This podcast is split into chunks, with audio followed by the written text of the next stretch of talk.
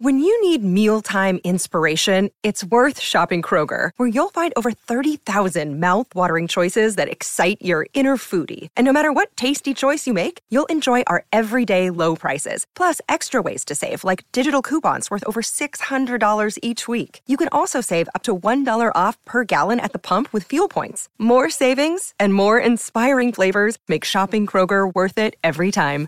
Kroger, fresh for everyone. Fuel restrictions apply. Another day is here, and you're ready for it. What to wear? Check. Breakfast, lunch, and dinner? Check. Planning for what's next and how to save for it? That's where Bank of America can help.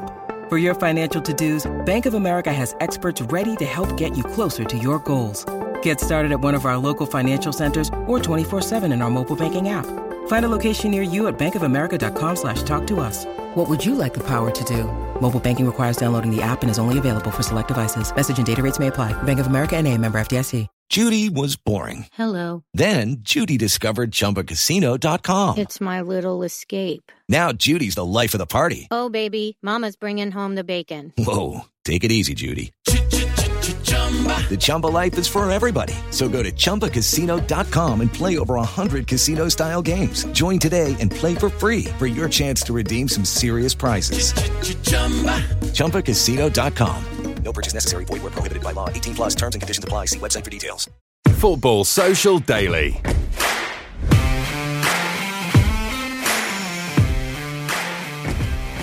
Hello and welcome to the Football Social Daily Premier League podcast. There's a lot going on, so forgive me if we just dive straight in. We've got four games to look ahead to today, five games to go over yesterday. Uh, I'm Ant McGinley, and remember, we're here seven days a week, especially now that Project Restart is in full effect. Every single day, this is the place to come for everything that you need, want, and desire. That is the Premier League. Uh, there's match reviews, previews, injuries, and occasionally the odd insult. Uh, it's the first time we've done this in, in a while. We've got exactly the same lineup as yesterday, no tinkering whatsoever. Uh, and uh, in centre midfield, we've got Man City reporter for The Athletic, Sam Lee. Hello. Hello. And uh, I think you did quite well with your predictions yesterday. Yeah. And uh, w- we've also got lining up aside him, the enforcer and professor, that is Arsenal fan and uh, footballing journalist Fergal Brennan.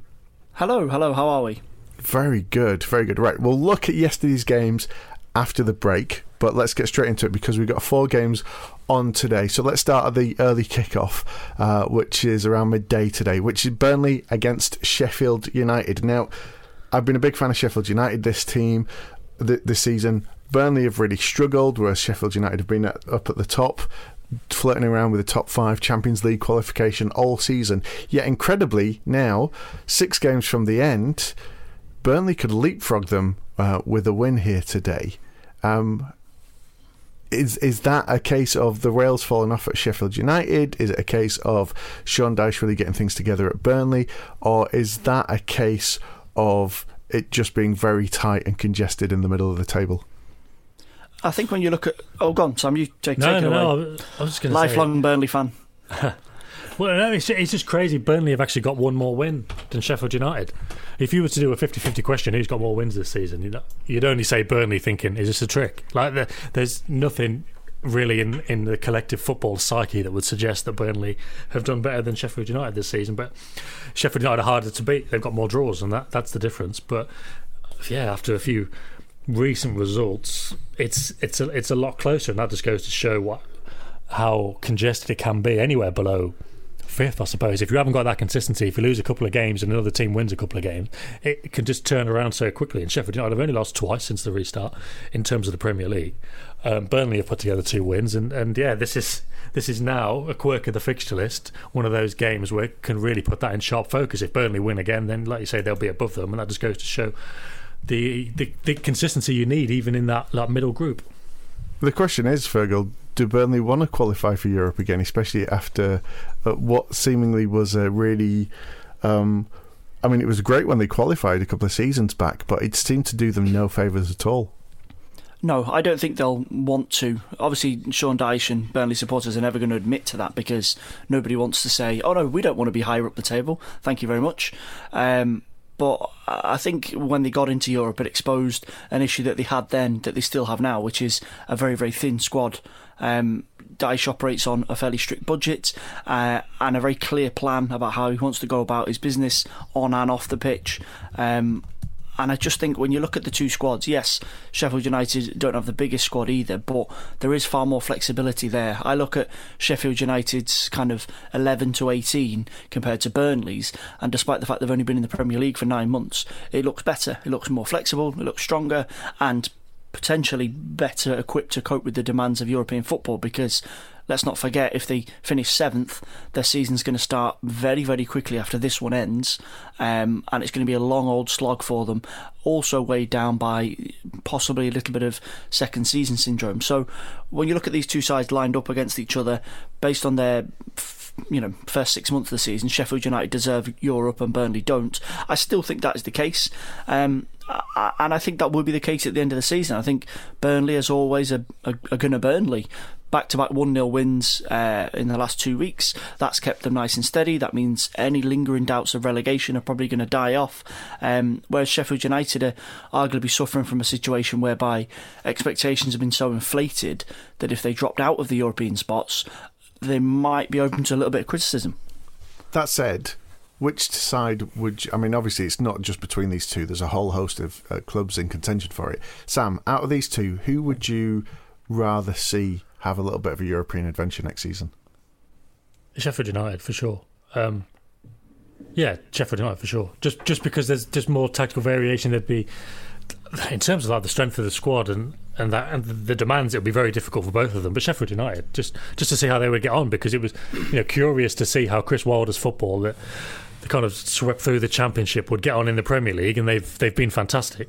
Um, just because they've kind of dropped down a bit recently shouldn't take away from that. You know, they they got promoted last year. It's not easy to do what they're doing, and to see how they could do that in Europe would be great. I mean, unfortunately, like, I'm not saying I would like to see them in, in the Europa League because it might ruin them in the Premier League, but it, it might do. You know, with, unless they strengthen that squad, those extra demands are really difficult. But as, as an, an, experiment, effectively, to go from the Championship one season to the Europa League within two, I would love to see that. And especially because Sheffield United are not like previous teams who have kind of come up and kept it together and been solid.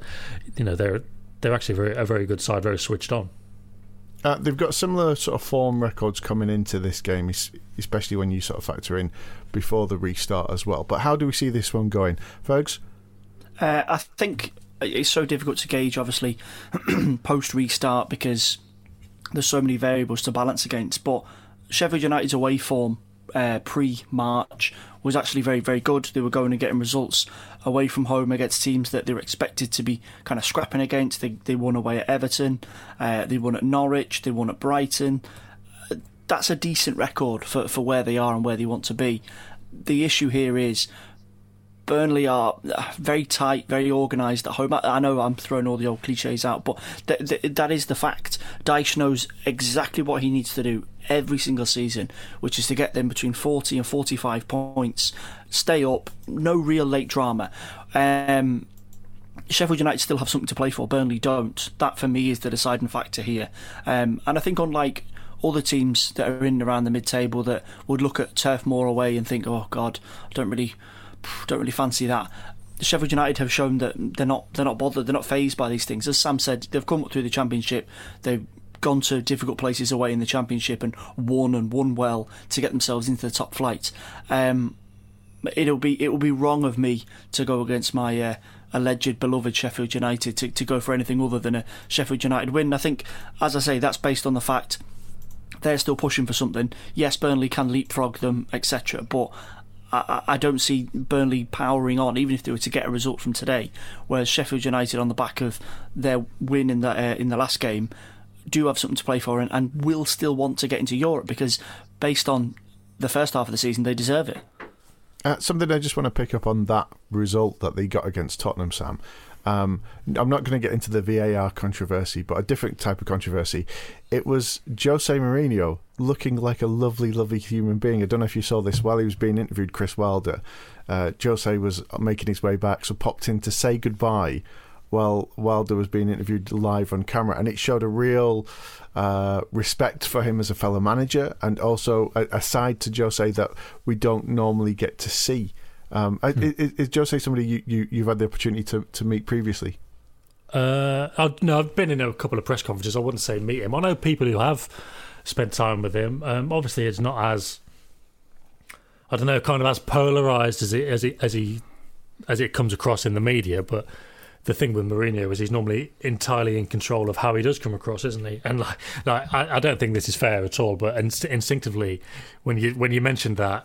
And how he came across. Whenever it's Mourinho, you just think it's stage managed. Just like when he came Right. into into Tottenham, and even before Tottenham, when he was working for Sky, you just think this you know this is the charm offensive, but soon it's going to come crashing down. And I think more instructive about how he acted after the game is the way he was having to go at his own players. And like you can't you can't keep referring back to Pochettino, but as far as the situation at Spurs is, the context at Spurs is, those fans still love Pochettino. Um, so you can't be going around doing that. But anyway, um, we're talking about Spurs and Mourinho somehow. Uh, but yeah, I mean, that's Mourinho for you. Like he, he can do that, and you know, people. These people aren't psychopaths.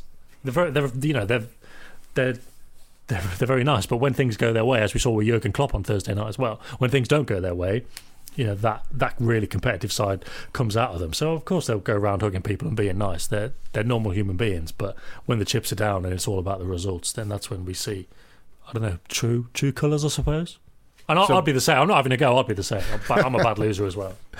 Uh, so Burnley, uh, Sheffield United is the midday kickoff. Speaking of fans and managers and their relationship, very interesting one that we've seen develop over the course of the season has been up at St James's Park, where there was not much of in the way of a warm reaction from anybody seemingly uh, when Steve Bruce uh, took control, and yet uh, we find them in the situation where they're, they're pushing for at the very least a top ten finish, and he's actually pulling out better results across the season as a whole than Rafael Benitez last season.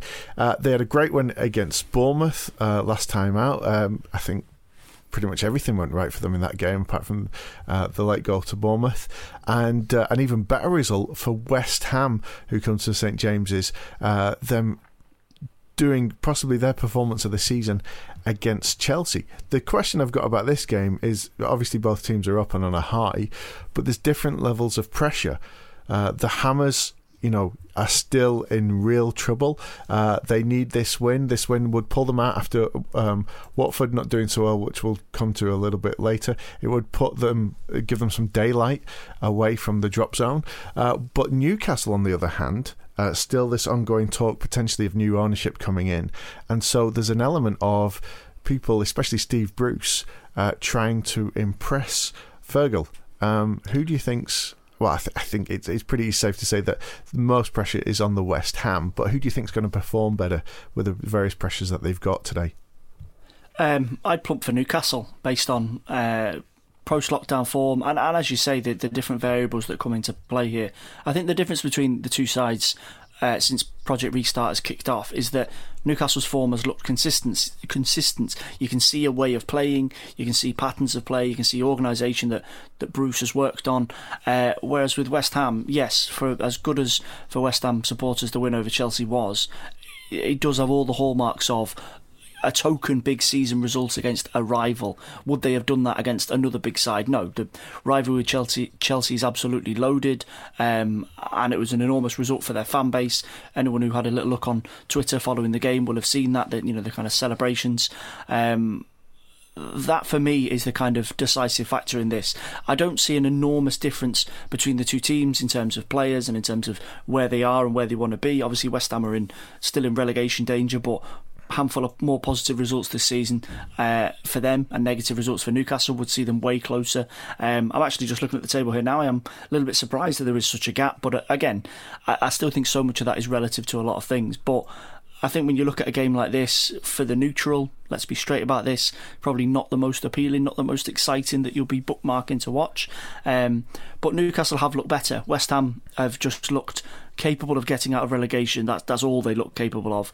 Um, whereas Newcastle have looked capable of maybe you know, tapping on the back door to Europe um, and pushing on. And as you say, obviously with the prospective new ownership, Steve Bruce is essentially on trial. Um, he knows that uh, if the ownership is signed off and the money that's being thrown around is is adhered to, it's unlikely that he'll keep a job. So he needs to do everything he possibly can to at least be in the, the prospective new owner's thoughts. Um, and a strong end to the season is his, is his only hope of keeping his job. And one of the players that sort of revolves around, really, from a Newcastle point of view, there's a couple of players that have come on, but the one that seems to be on everybody's lips and the one that certainly eyes are neutral enjoy watching Newcastle for is Allan Saint-Maximin. And I, I, there's been talk about potentially him um, being picked up by one of the bigger teams, as they say, towards the end of the season. Um, do you think is it too early to talk about something like that, Sam? Do you think at this stage? Uh, I, I, don't know. Instinctively, I think yeah, because he he is.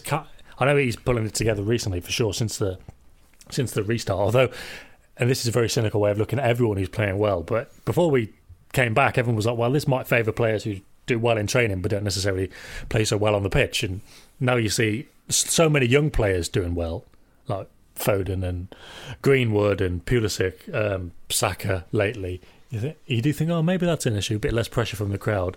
Ross Barkley as well is somebody who's always trying to prove a point, but always kind of fails to make it, but is doing well. And you just, it, like I say, it's just a cynical kind of thing. But if you if you were a bigger club than Newcastle, or certainly a more attacking club, you'd have to look at do you think you could harness everything he's got into a into your own plans, which would presumably be more detailed and more attack focused? So in that sense, yes, because he's kind of leading counter attacks for Newcastle. They don't always do a lot of attacking. That is certainly fair to say. In a more attacking club, there might be more detailed plans. He might fit into that better, but you'd have to work out whether he could. Um, kind of produce consistently, a bit like the um, Zaha conundrum. And the other side mm. of it is is it is it because there's no fans in the stadium, which is kind of almost impossible to work out. You'd have to do a lot of very in depth scouting. But I, that's why I'm kind of thinking I'm not I'm not so sure. That's why I'm not so sure that he's definitely ready for the step up. But if he were to be signed by, I'm trying to think of an example of an inverted commas bigger club, Leicester, Everton, thing like that, then I mean it would certainly be interesting to see how we go. I'm not sure it would be a, a guaranteed success, but I would certainly like to see it. And I think it, it, it could be. It could be hearing you uh, say it back to me with the inverted commas, I'm already sort of wincing at the potential social media backlash I'm going to get for calling bigger clubs. Um, so apologies for that. But well, that's the thing. Newcastle are massive, aren't they? Like, yeah. they are like a, a big club, but it's uh, in terms but, of playing it, style. Yeah, that's it's, it's a fair comment. Yeah, and also in, in, terms of I think at the moment, and obviously that could change in terms of what's in the war chest and, and what people can afford uh, to pay out for people. Mm. It's interesting that you mentioned Zaha there as well, because that's the second time I've heard um, them both in the same conversation. Oh, really? And, uh, yeah, and it was from um, I think it was Stephen Warnock talking about it from oh, a defender's point of view, but talking about it as, as, a defender's point of view. And he yeah. said the thing is, is when you you defend against certain players, you know they've got a preferred side that they like to go to, so that kind of makes your game slightly easier because you know they're likely to go this side and if they go the other side, they're going to be a bit slower, so you've got more of a chance that way. And he says, but the, he says the thing is, with players like Zaha, um, who are two footed, and then Saint Maximin, who is is kind of two footed, but also he doesn't know what he's going to do. And he says, so if if the player himself doesn't know what he's going to do, that's really difficult. Uh, well, yeah, because you can't prepare for it. Because your coach can tell you when you get him in this position, he always goes this way. But if if he doesn't know what he's going to do, or probably more accurately, to be fair, he always mixes it up, then you have got a problem. But my point is just the consistency. Like it's if if Saint-Maximin doesn't do anything for a game, nobody takes any notice. But if he goes to Tottenham, for example you've got to do it every game, otherwise people start to say you're not cut out for that level. And that's the thing with with Zaha. I know United was an earlier stage in his career, but that would be the thing for Zaha. He's not even performing every week for anywhere near it for for Palace. So that's that's the, where the comparison comes in there. I think. Fergal, is there anybody you'd pick out from West Ham who seems to be having as good a, a restart for them as uh, Saint-Maximin is for Newcastle? Uh, Wow, I think the short answer would be no to that. um, I think again it comes back to I think Sam nailed it there. This idea of consistency when you're playing for a team that's ten to fifteen um, everyone does talk about you when you pull in a big performance against a top four side or a top six side, particularly away from home. But ultimately, in the eyes of the wider Premier League, when your level drops, uh, it's not as noticed. Um, and that's why Zaha, ultimately, I think a lot of so-called bigger club interest eventually dropped away last summer because they looked at his performances for Palace and went, "You're not mm. really a big fish in a small pond. You're a slightly big, a medium-sized fish, um, and we need big fish here." Um, but then they threw that policy in the bin and signed Alex Iwobi. So uh, West Ham, anyway, I'm going completely off yeah. track. No, I know I, that sounds really harsh, Jim. If you're listening, I apologise. Um, there isn't, and, and the simple reason for that being if West Ham stay up, which I think they will, it will be through organisation at the back. Uh, scrapping results here and there. I think the Chelsea result was a bit of an anomaly in terms of scoring three goals and playing so well. I don't see that being a regular thing for them between now and the end of the season. Um, I suppose if I was scrabbling around for names, probably go back to our old favourite, Michail Antonio. Um, but again, he doesn't seem to be able to hit the kind of form he did probably at the end of 2019. Although he did he have was, a great game against Chelsea. He did, but he's still being moved around the team all the time um, because he is so versatile. He can play fullback, he can play wide in the field. Occasionally, Moyes decides him to play him up front for some reason. Um, for me, his best position is still right midfield. He's so quick. He's so good on the ball when, when the ball gets put in behind a fullback, and he's and he's effective at getting crosses in. But when we look at St Maximin or we look at other players, Zaha at Palace or uh, Richarlison at Everton or, or, that kind of creative outlet for those teams in that area of the table, West Ham don't have that. It was Felipe Anderson um, right at the beginning of the season, but he's tailed off significantly. Yarmolenko's come back in after a bad injury, but again, it comes back to that word consistency. There's there's none of that in West Ham's team. Um, and that's probably why why they are where they are because they're not expected to be much higher, but if they had a St Maximin who doesn't do it every single week, but does it once a month, where he wins you a game, that's three points thrown on the pile, and you move slightly further away from the from the drop zone. So yeah, I feel like it's a bit of a pile on West Ham here, but it is the truth. Like they, they don't have a spark in that team where you'll go, oh, he looks good. I could see him maybe moving on in the summer, or him doing a job at Club X. Um, they just don't have that. But I do still think they've got enough uh, combined in the squad to to avoid going down. But nothing to be really shouting about. Right. Let's move um, to teams who have been very consistent this season. One in a very positive way, and one in a not so great way. Uh, Liverpool, um, they're obviously the newly crowned champions. They will be wincing uh, from what could have been an even bigger defeat at Man City, uh, thanks to late VAR and a couple of goal line clearances. Uh, but they're at home to Aston Villa who are still languishing. They're a point off safety. Um, that did them a favour yesterday, Watford's result. Uh, but they're going to Anfield really needing three points. Any way ever you can see this happening, Sam? Three points. Uh, no, I think Liverpool will win, but it's not like the the reaction to the City game is quite funny because it's like, oh well, they've won the league now. Did they switch off, or you know, were they hungover or whatever? But look at their results. Like they've they've not like before the lockdown and since they've not been like especially consistent. They've not been the amazing Liverpool team that we saw before you know February, going back to most of last season. Like if if you look at the results from the Atletico Madrid first leg, when obviously they had a lot of the ball, but Atletico won. They beat West Ham on the Monday night. And I remember West Ham being good in that game and unlucky not to get more. They lost to Watford, lost to Chelsea in the FA Cup, beat Bournemouth, and again Bournemouth were good in that game. Um, lost to Atletico Madrid, and then after the lockdown, drew with Everton, beat Palace, fair enough. I'm not going to try and denigrate that in any way, and then lost to Liverpool. So it's sorry, lost to City. So it's not like oh, where, where did that defeat come from? But City are a really good side, and Liverpool haven't actually been that great for a while. Um, obviously, still the best team in England, obviously, but on form, arguably not. Um, yeah, I, I, and if you look at those just results, jump in. If you look purely on stats, Liverpool only have two wins in four months. well, yeah. Well, there was one of those stats yesterday. They said on, I think it was the United game on BT. It was like, oh, there's something that hasn't happened in five months, and there was no hint whatsoever that three of those months were a write-off. Just ridiculous. Um, f- like you say it as a joke on a podcast, that's fine. But I say it seriously on BT. It's like, come on, lads. But yeah, so look, they've beaten Bournemouth and they've beaten West Ham. And will they beat Villa? Probably. But it's not like it's I don't know. It's not like it's going to be ten 0 Well, maybe it will be, but I well, don't. Let, us put that to, to Fergal. You're, you're, a bit of a stats man. Uh, is it simple, a, simply a question of how many? Um, Potentially, yeah. Uh, as Sam points out, Klopp was in a hell of a bad mood after the City game because you know whether the players had been out on the beer or City were just that good or a combination of everything rolled into one. Um, I think he was probably annoyed by the reaction of his players. He wasn't expecting it to be a normal Liverpool versus Manchester City clash, but the fact that the tempo from from the away team was so low and City was so keen to say, listen, the minute the last clap is heard from the guard of honour, our chasing of you starts. Um, and I think he'll he'll rattle that into the players ahead of the game today. Um, and I think from Aston Villa's point of view, when I look at the body language and the, and the, the comments of the three managers in the bottom three, Dean Smith, Eddie Howe, and, and um, the Norwich manager's name escapes Daniel me for a second. Daniel Farke, thank you. Sorry, um, they look beat uh, the way they're talking, that they're finding it so hard to, to gather together any sort of positivity. Howe I listened to him after the United game last night, um, and Smith since the restart. When you look at the games, the bottom three uh, combined, their four games after the season's restarted, they've got two points out of fifty out of um, twelve games that that says everything. Any sort of chance of this being the ch- opportunity for their their respective seasons to get reignited has has just died away immediately.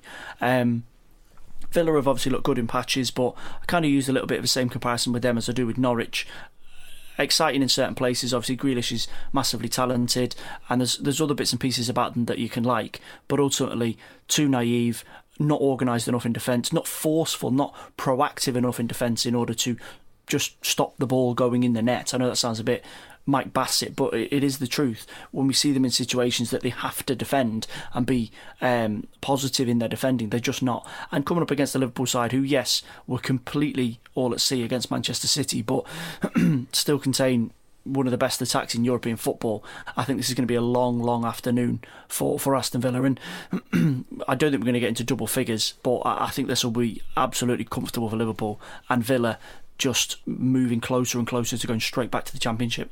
There's going to be a little bit of a fear factor as well, um, understandably, but also because uh, Liverpool have a fully fit squad, and Klopp has said that he will field his strongest available side for the remainder of the season, and he's not going to give out. Uh, uh, places on the first team like they were Christmas presents uh, to young players.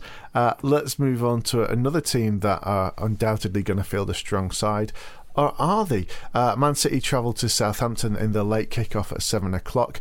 Uh, they just need seven points, I think, to secure second place uh, for this season, and then their focus is going to be on the FA Cup and then that Champions League tournament coming up in August. Uh, Sam, you're covering this game tonight. Um, is Pep going into this game thinking about any of that in the future? Is he just going to be focused on the game tonight? Uh, yeah, fo- focused on that in the sense that after an intense game against Liverpool the other night, and they're playing again on Wednesday. They've got a big squad. They may as well use it. I think we've seen that when they played Arsenal. They made eight changes, I think it was, and they beat Burnley 5 0.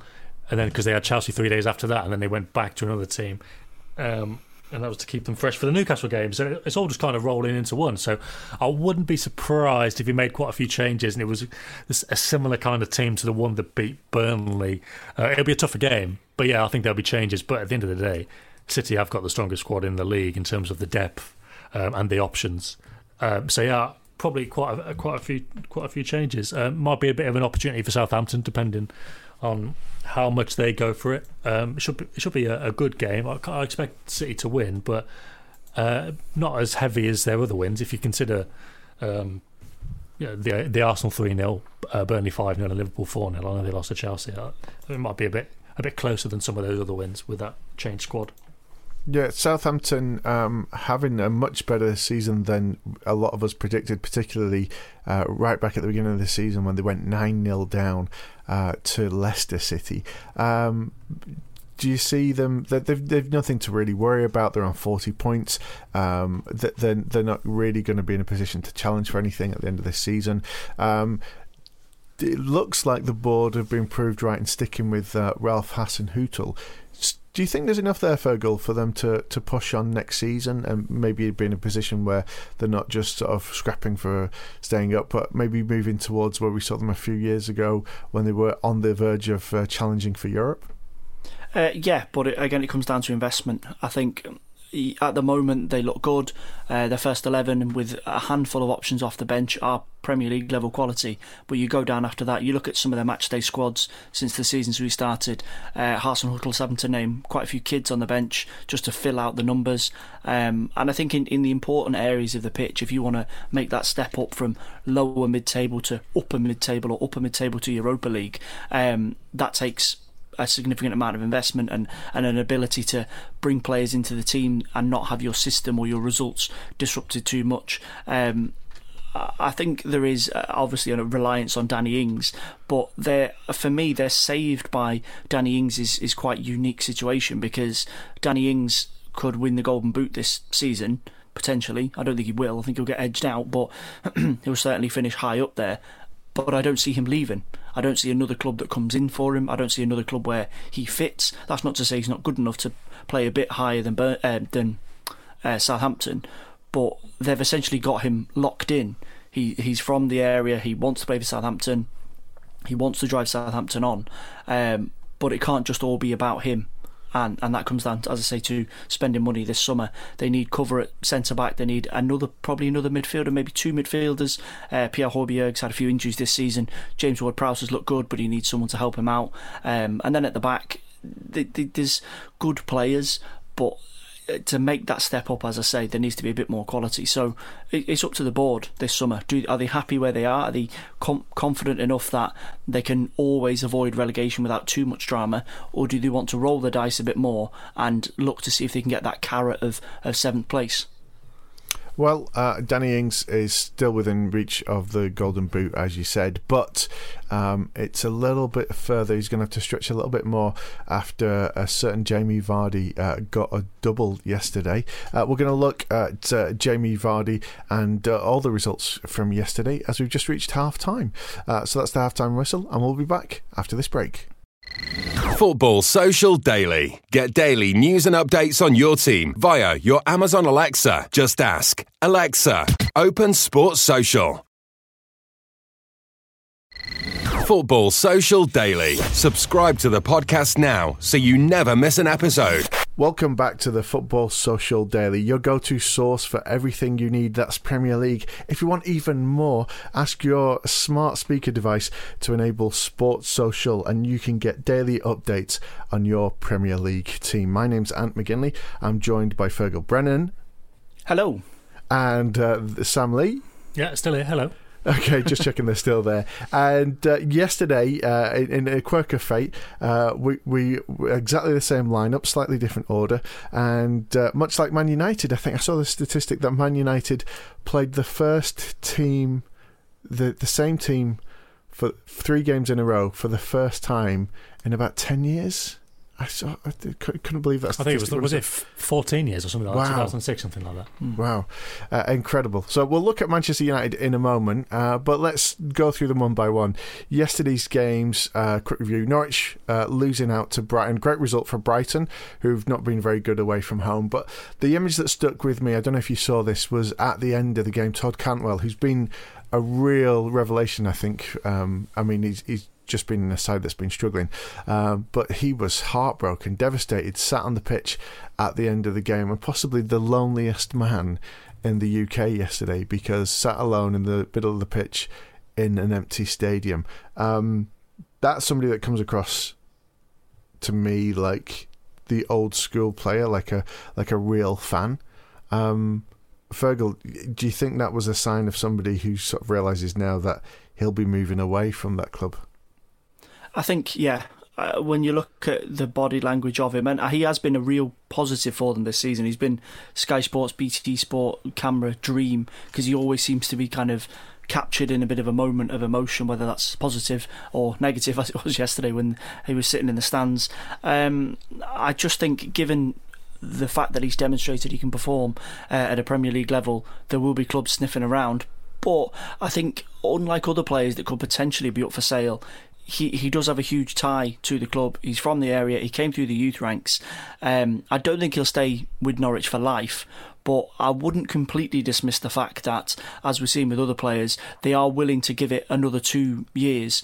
Where if they kind of say to the club, listen, if we go down and we bounce back up, great. If we go down and we don't, then you'll let me leave. Um, and I think we might see that with, with a couple of other players.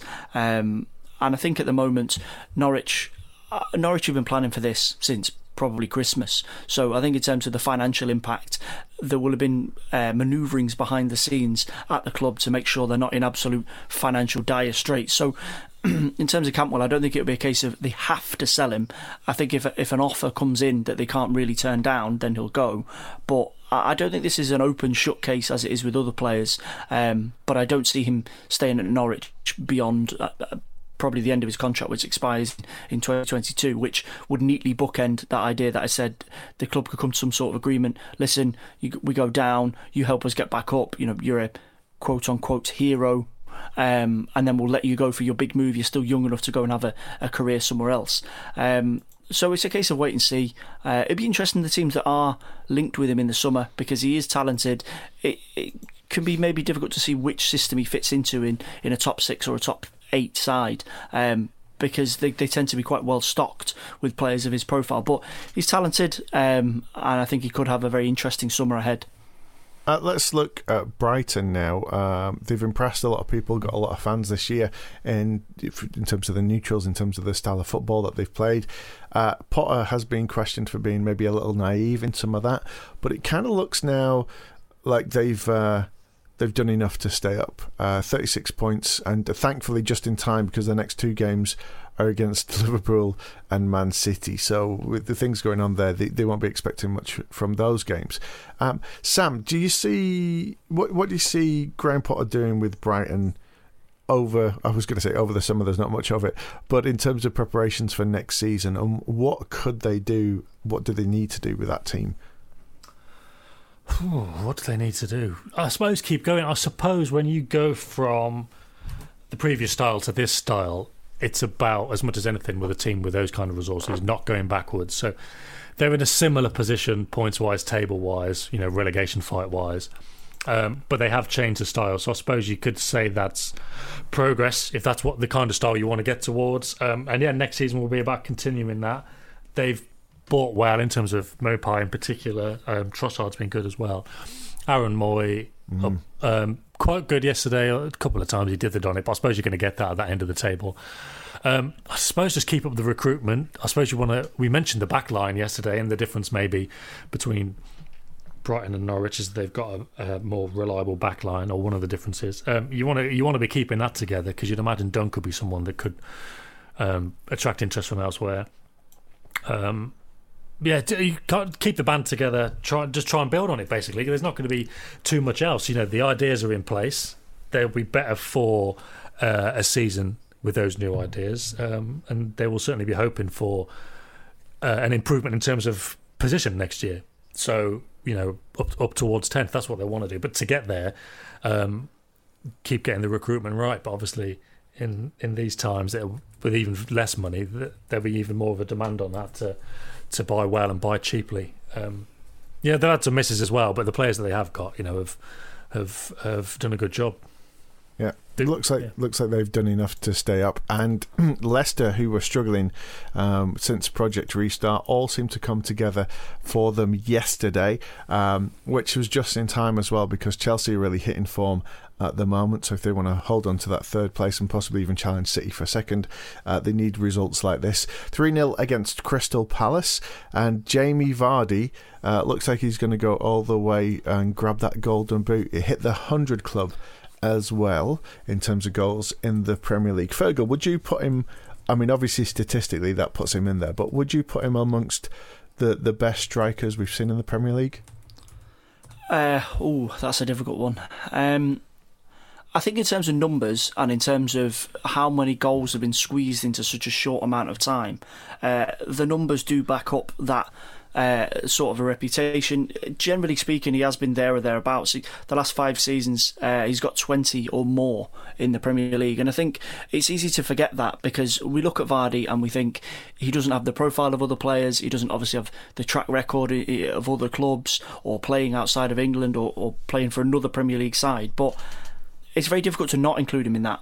For me, it's difficult to say where he'd rank because there's ranks within ranks. There's, you know, Henry is out on his own, but then you'll have other strikers that will be over 100. People like, I don't know, uh, Jimmy Floyd Hasselbaink, just just to pull one example, who's got over 100 goals. I think Peter Crouch has got over 100 Premier League goals. They're not obviously in the same category as, as Henry. Um, where I'd put Vardy in the you know the wider measurement is is difficult to gauge because he does deserve to be there. He does. I wouldn't have him top five or top ten. Um, but I think his his record, the fact that you know, let's not forget he is a Premier League winner, um, probably going to secure Champions League football this season for a team that, if you told us not even five years ago, ten years ago, would be in this position, we'd have told you absolutely mental.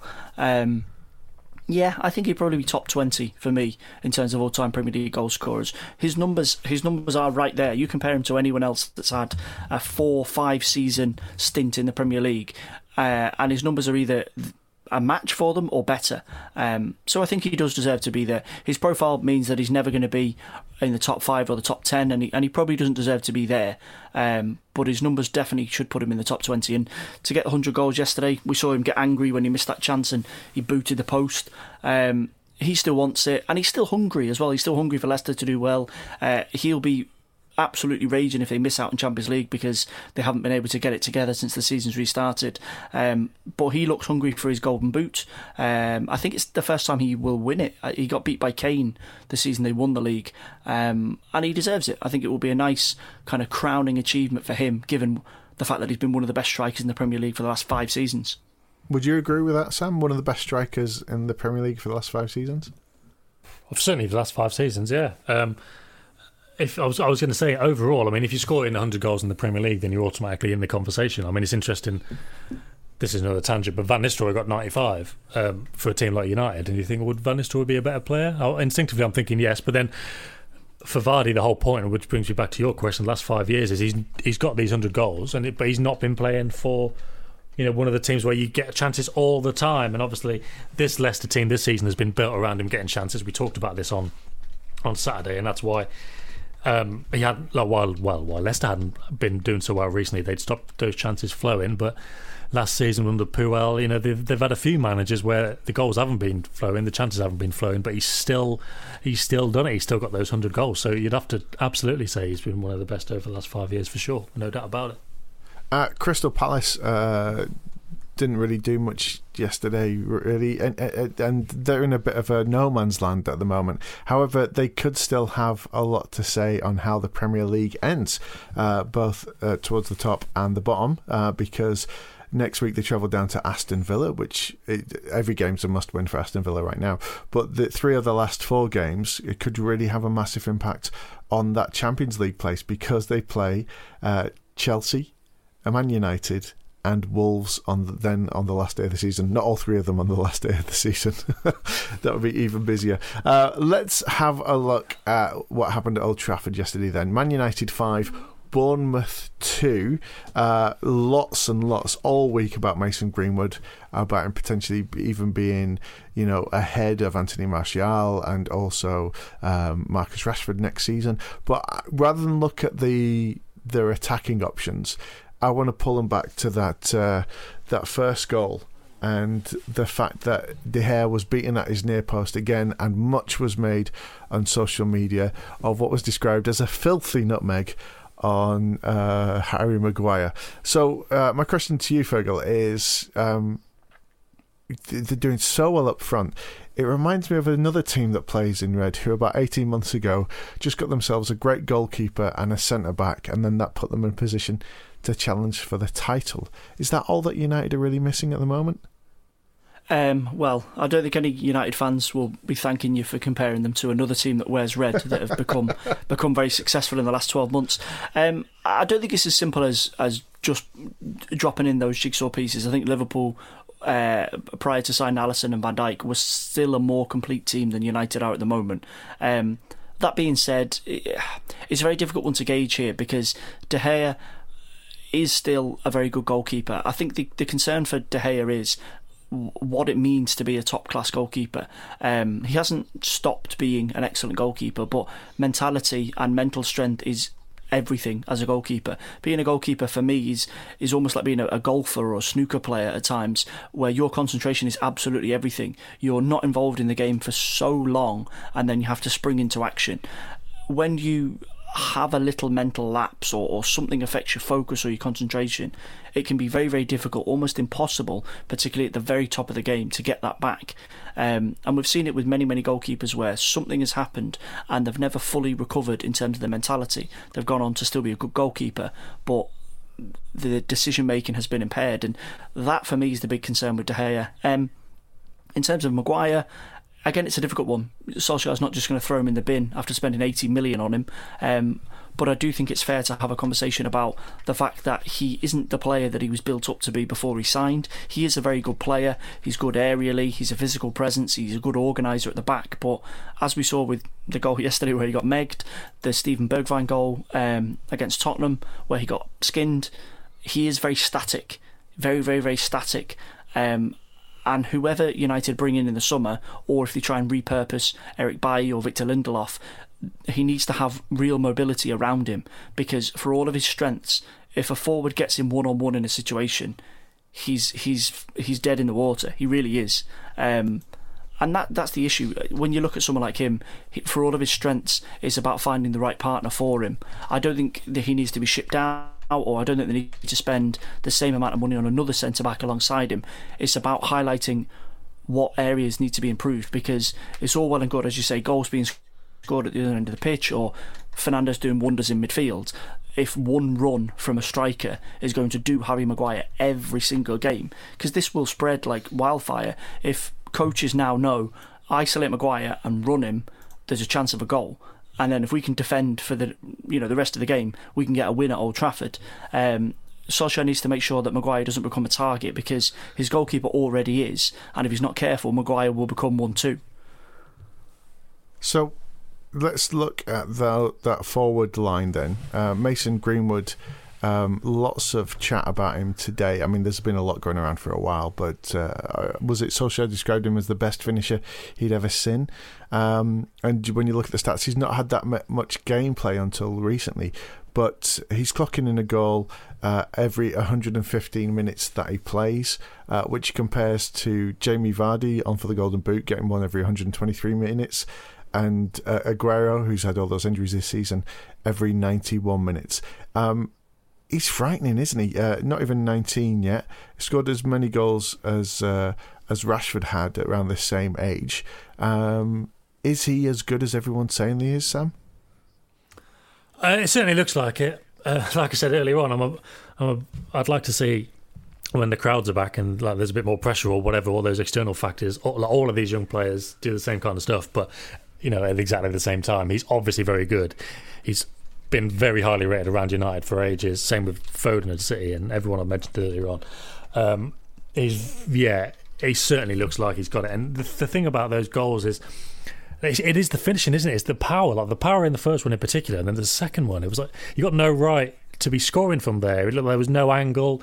He had like three quick little touches, and as soon as like that split second where it, like for most players, that wouldn't have even opened up. But then to to to have that opportunity to think I can hit this, and then hit it across goal and if to go top corner. It's it's a goal you don't see very often. It's it's a very specific type of goal, and it suggests to me that that might be the kind of Mason Greenwood type of goal. You know, people talk about him being properly both footed.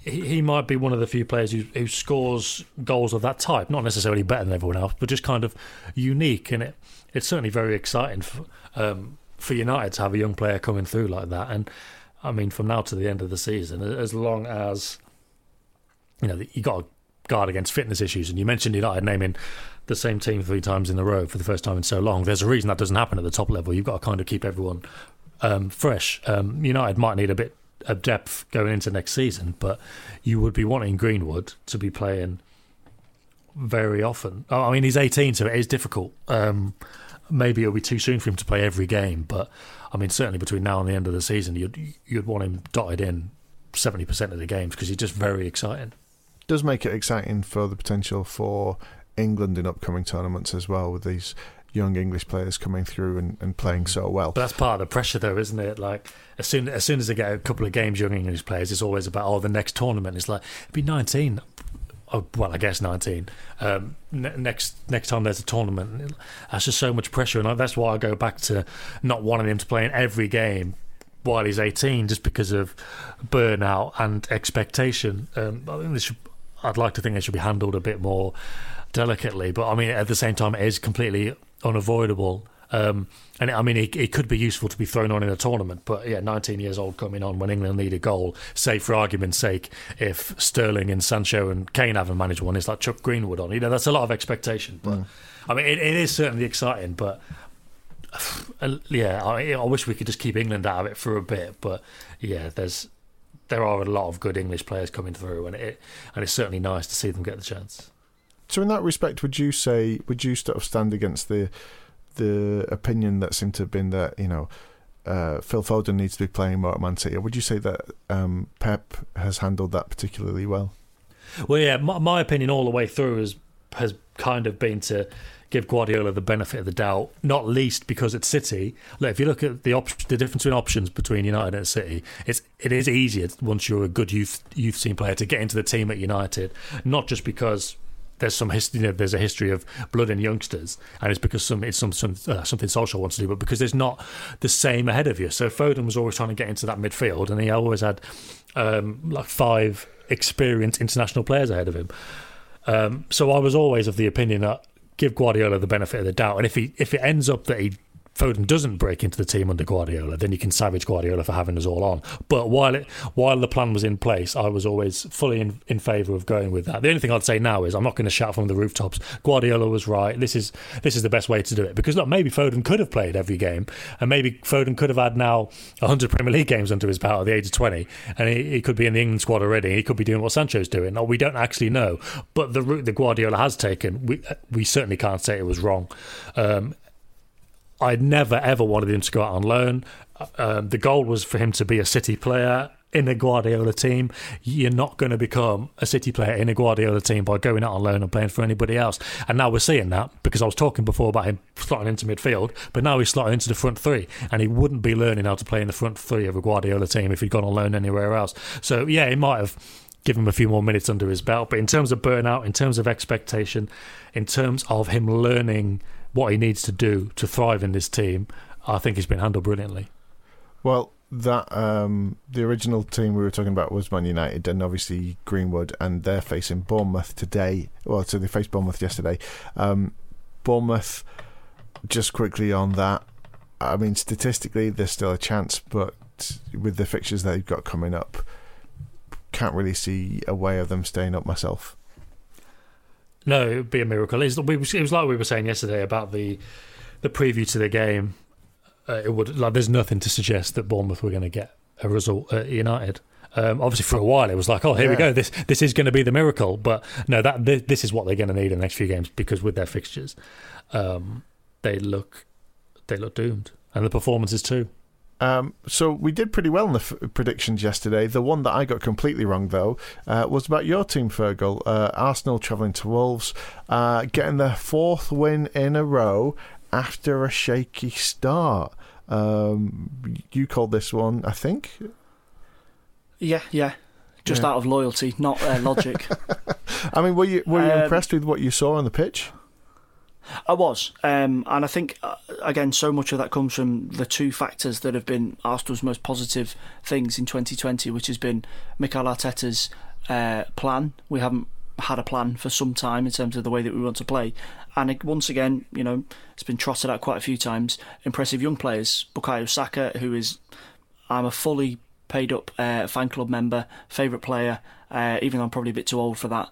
Um, Eddie Nketiah, again, impressive ploughing through the middle, creating space for Pierre Emerick Aubameyang to come in off the left hand side. The concern for me yesterday, and uh, you know, there'll be Arsenal fans who roll their eyes at this. You know, we've won four games in a row. Our first win away at a side above us in the Premier League since 2015, which is a scary wow. stat to look at. Um, but what I've been concerned about in the last couple of games, when we've been in winning positions with 15, 20 minutes to go, the players are retreating back and back and back and hanging on and hanging on and hanging on. We got the second goal yesterday with a little bit of magic, really nice touch from Alexandre Lacazette to get away from I think it was Conor Coady and, and, and score. But there's a little bit of a disconcord in the last 20 minutes. Arteta is screaming from the sidelines, telling the players to stick to the plan that they've been doing for the first 65, 70 minutes. And the players, there's still a little bit of mental block there because they know there's been so many mistakes, and they know that they look at the player next to them, particularly if they're standing next to David Luiz at a corner, and they know that they've made mistakes. So there's still a bit of a mental block, and that's going to be Arteta's biggest challenge to break down. And we saw that again yesterday. They know the firepower that Wolves have got with Jimenez and Traore and Jota, who came on and caused us a few problems. Um, form wise of what I'm seeing, the football that we're playing, I, I'm really impressed. I think it's proactive. Um, I'm delighted, as I say, with the young lads coming in and doing a job and proving that they deserve to be in the first team and, and the first 11. But that mental block still exists, and I can still see it in ironically the experienced players because they've seen the mistakes and they've seen the criticism that they've faced for losing games or losing winning positions. Um, but I think Arteta will break through that in the end. Um, as for Wolves, I don't think there's any need for any sort of great panic. I think it had all the hallmarks of a bad day at the office. I still think they played very well. Uh, if they'd got a goal and got a point, I don't think it would have been massively unfair, if I'm being very honest. Um, and I don't think they're having this fallen off the horse. They've been excellent since the season's restarted. Three wins in a row prior to yesterday. Um, I still think they're massively favourite to at least get Europa. I still think they're in the Champions League conversation despite losing yesterday and United and Chelsea both winning. Um, but for Arsenal, good on the pitch, impressed with the patterns of play, but the mentality issue needs to be improved. And, and, and it's the senior players that need to start showing a stronger mentality. Uh, so as it stands, uh, Arsenal on 49 points in seventh, uh, Wolves three points ahead on 52 and six, and then Manchester United on fifth with 55 points. Uh, ahead uh, of, well, at the end of play yesterday, uh, Chelsea two points ahead of that in fourth, hot on the heels of Leicester City with 57 points. Uh, so we chastised their defence yesterday, and uh, yet they kept a clean sheet and came away with a 3 0 win over Watford. Now, Watford have been done favours by the teams all around them. We've been looking at the form side at the top of the table. Sam, let's look at it down the bottom of the table. Um, Watford have just scored one point since the restart. Even going into the break, actually, their form wasn't that great, and they are. You know, their one point, that point was precious because it gives them a little bit of breathing room against Aston Villa. But this is relegation form they've got at the minute, isn't it? Uh, yeah, it is. It's a bit like the question we asked yesterday about if if Leicester don't end up in the top three, would it? You know, could Roger still say, well, you know, we they wouldn't have been in that position at all if it weren't for me. I'm thinking it's quite similar with with Pearson because when he came in, it was like they were down anyway, and it's, it's almost like how how do you how do you judge his reign because he's he's got them in a position to be out of it, but now if they do get sucked back in, yeah, how how do you judge that? Um, I suppose at the end of the day, it would have to be. They haven't they haven't been good enough, but I suppose they've lost Deulofeu. You know, the, as a team like that, you need an attacking spark. If Pereira hasn't played too much recently, I don't think. Um, it's if you're losing those kind of sparks, you you, you are going to struggle. Um, the fixtures they need a lot, don't they, in the next few games? Because they've got Norwich, which I mean, it's not huge for Norwich really because they're pretty much down, but they need to win that. They'll need to beat Newcastle. They'll need to beat West Ham, um, or you get a couple of results from there because otherwise they're really struggling. They got City towards the end, and then they got Arsenal away on the last game of the season. So um, it it does look at the moment like they're going down, but a Pearson team, a Deeney team, you'd always, oh, I don't know, I wouldn't, I wouldn't bet against some kind of act of defiance and then pulling a couple of results out from somewhere. But the the time is now really. And I suppose they're lucky in the sense that Villa don't look like putting too much together either. West Ham currently don't either. And as we said about Bournemouth, they look doomed. So Watford may be all right if they just get the odd result here or there. They might just need one win. But um, they're certainly going to have to, like you say, they've been relying on others so far, but that the time for that is is pretty much up. They need to they need to do a bit themselves. As for Chelsea, uh, they're looking strong for that um, Champions League spot.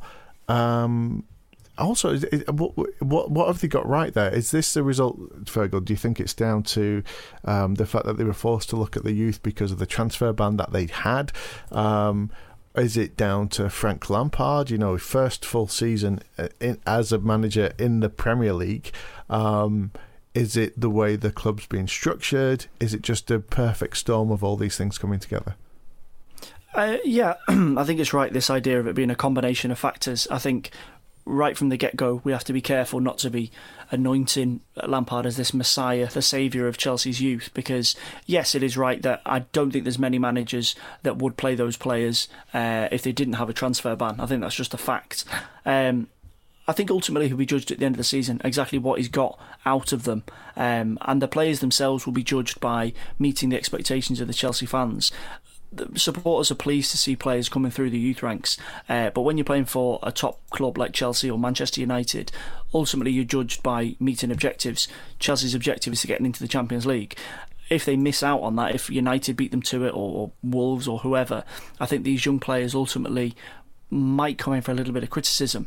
And then the onus comes onto Lampard to how he defends them. Uh, I think he will obviously rob in on their side as he's done so far this season. But it's it's been telling since they've restarted the season that he's generally steered for more of the experienced heads. Uh, Willian, who's probably leaving in the summer when his contract expires, has been brilliant for them. Ross Barkley's been important. Olivier Giroud played yesterday and scored. So I think what we're also seeing is Lampard making the right decision at the right time. He's given the young players their head this season. Let them establish themselves in the first team.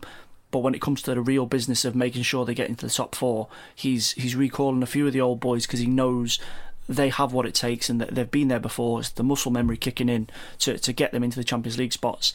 Um, I still fancy United to drag them back. Um, based on when I, when I look at the two teams playing post lockdown because I think we have to look at that for that's what we have to go on now. We may as well forget about pre lockdown in terms of the race for the top four because it's it's so tight at the minute when I watch United play, I see them being able to pull teams to bits. With Chelsea, a lot of the variables need to be going in their favour for them to get a result. We saw that against West Ham in, in midweek, where when West Ham started to up the ante a little bit and put them pre- under pressure and not let them play out from the back, they struggled. Um, and there'll be teams, there'll be more likely that teams they play in the next few games will be looking at that West Ham game of how to play against uh, Chelsea rather than looking at the Watford game and thinking we're doomed. So I think they'll drop out, and I think Lampard's season will ultimately be left uh, slightly tainted. Um, but in terms of in terms of the players, they've had a good season. But if they want to be Chelsea regulars, then they need to start getting into the Champions League. Well, gentlemen, that's it. Thank you very much. All the games reviewed from yesterday, all the games previewed for today. Sam, you're covering Southampton Man City today. How do you see that one going? Uh, yeah, I think City will win, but uh, I think it'll be quite, like I said earlier, closer than a lot of their wins because I think they'll they'll move the team around quite a bit. And what game are you looking forward to today, Fergal? Uh, probably the first one, Sheffield United uh, at home to Burnley, uh, simply because I'm going to go and watch it as quickly as I possibly can. Uh, I, I, can't see Newcastle West Ham being that exciting. Sheffield United, I want them to justify my prediction more than anything. I'm looking at this from a purely selfish point of view. Uh, Southampton Man City will be a good game, but I, I don't see anything other than Man City getting a win. So for what's on the line based on the four games today, I'd go for Sheffield United Burnley. All right. Uh, Fergal Brennan, Sam Lee, thank you very much. I've been Ant McGinley, and remember, this podcast is out every single day, so remember to subscribe, leave us a nice review, and tell your friends about it. Also, if you want even more, you can ask your Amazon Alexa to open Sports Social and get daily news updates on your team. Thanks very much for listening. Football Social Daily. Subscribe to the podcast now so you never miss an episode. Okay, round two. Name something that's not boring. A laundry? Ooh, a book club. Computer solitaire, huh? Ah, oh, sorry, we were looking for Chumba Casino. That's right. ChumbaCasino.com has over 100 casino style games. Join today and play for free for your chance to redeem some serious prizes. ChumbaCasino.com. No purchase necessary. Full prohibited by law. 18 plus terms and conditions apply. See website for details.